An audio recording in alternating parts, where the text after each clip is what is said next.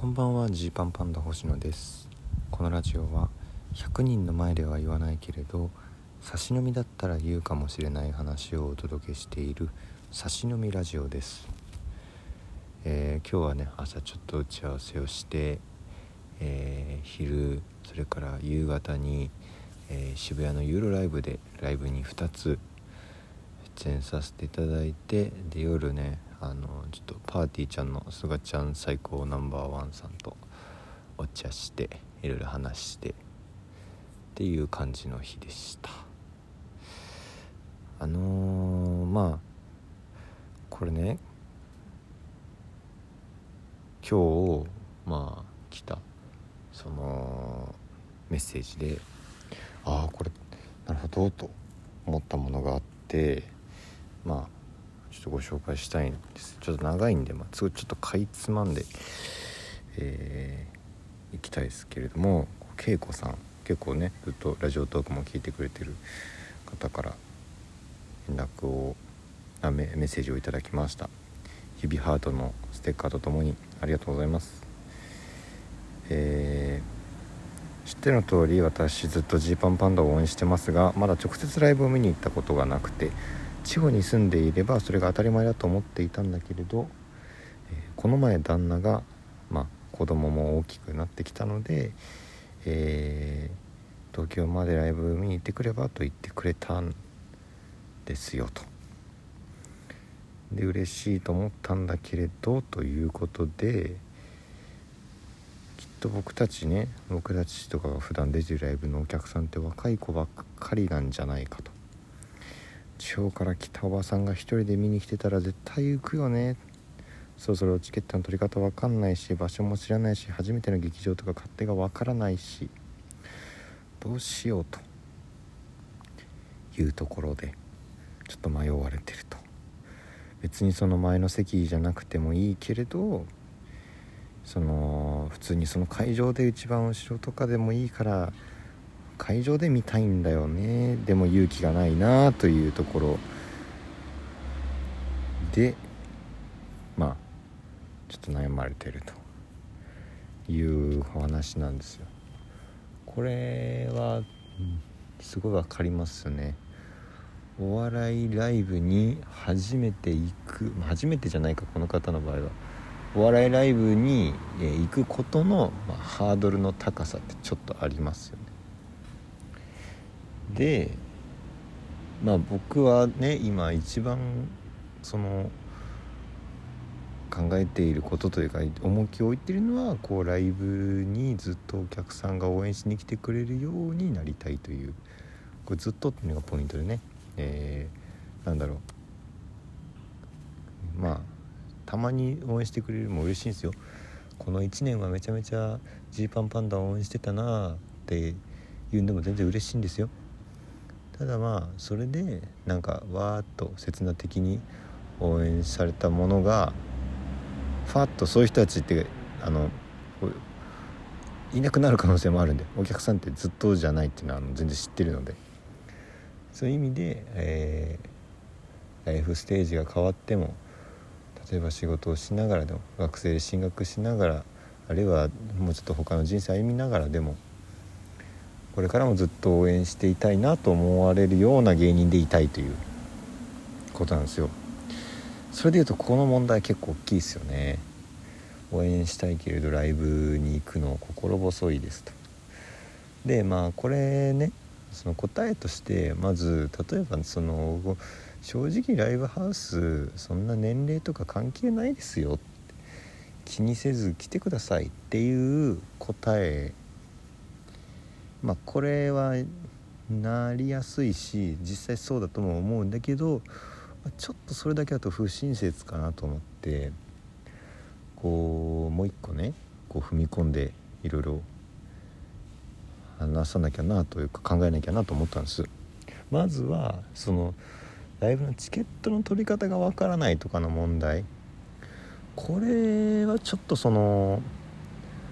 芸人側の問題ですね。っていうかまあ僕たち側の問題ですね。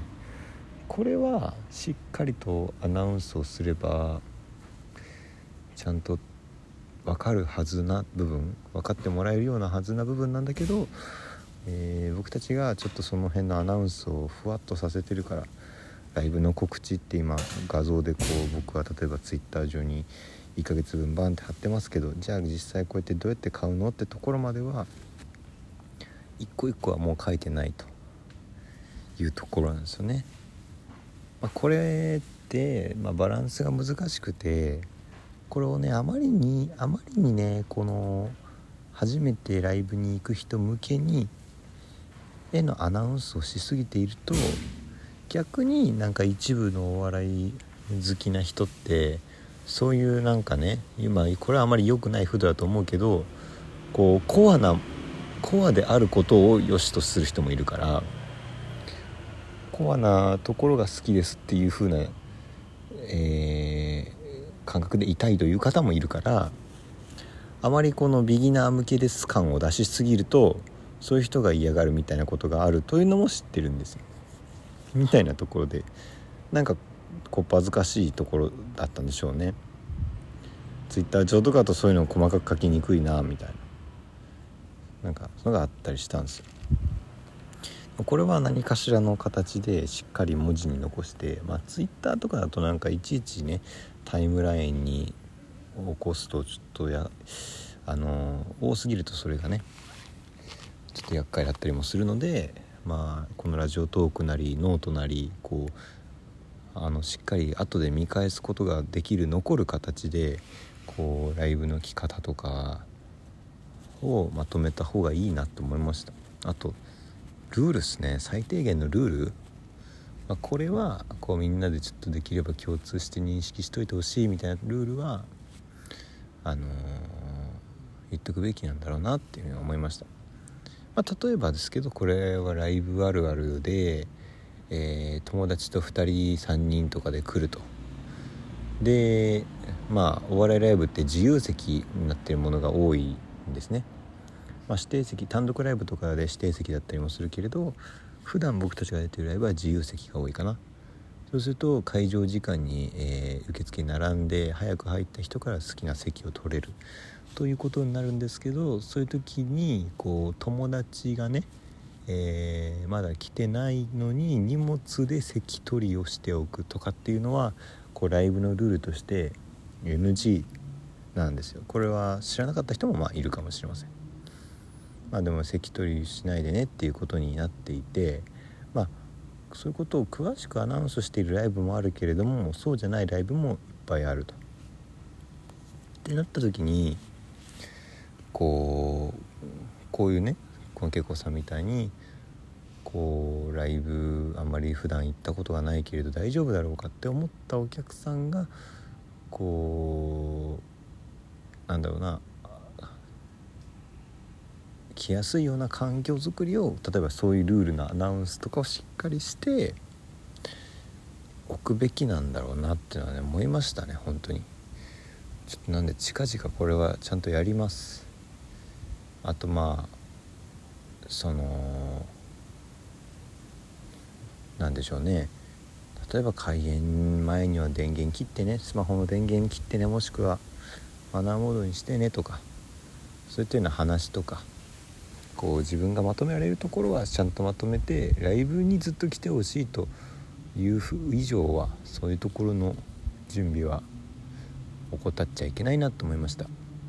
本当にこのなんだろうなお客さんのライブのマナーってうん本当に芸人のブランドみたいなものを決定づけたりもするんでこうライブにねいっぱい来てほしいし、まあ、お笑いライブに通い慣れてない人にもいっぱい来てほしいっていう思いがある一方でだからこそ犯してしまうミスとかねそういうことがお客さんの中でもあったりもするのでそれをこうちょっとみんなでねこうしっかり受け入れ体制を取るというかジーパンパンダのライブに来てる人たちいいよねってこうなれるような環境づくりまあ今もすごい言い方が多いなと僕は思ってはいるんですけど、まあ、これから新しく来てくれる人が増えてもあるいはずっと来てる人であってもそこのなんか空気感がずっと保ってたら嬉しいですね。だからまあなんだろうそのシステム的な面ではしっかり準備しようと。チケットの取り方とか劇場の勝手がわからない。初めての劇場の勝手がわからないとか。ところは準備しようと、まあ、一方でそのなんだろう。精神的な面での不安とかをどこまでねこう芸人がケアするかとかっていうとここはまた難しいとこで。うん。何でしょう。これ難しいじゃないですか。その初めて来るお客さんといつも来てるお客さんがいたとして初めて来てる人ばっかりちやほやするのも違うだろうとか逆にいつも来てるお客さんばっかり相手するのも違うだろうとかこの辺のねあの考え方っていうのは非常に非常に難しいんですけど僕はまあとりあえずあの本当来てもらった人に全力で楽しんでいただけるように環境を作ってでまあちょっと事務的な面でやれることをこうしっかりやることによってなるべく不安を取り払ってうん普段来てない人も来やすくするっていうところなのかなって思いますね。まあもしこれ聞いてる方でね実際お笑いライブこういう理由で行きにくいとかちょっとこれどうなんでしょうとかあの行くにあたって気になってることがありますとかあればねまあ全然このラジオトークを相談ツールに使っていただいてもいいです。まあ、ただしそのメンタルケアみたいなところまでできるかはちょっと分かりませんかというところですね。はいという感じです。お開きです。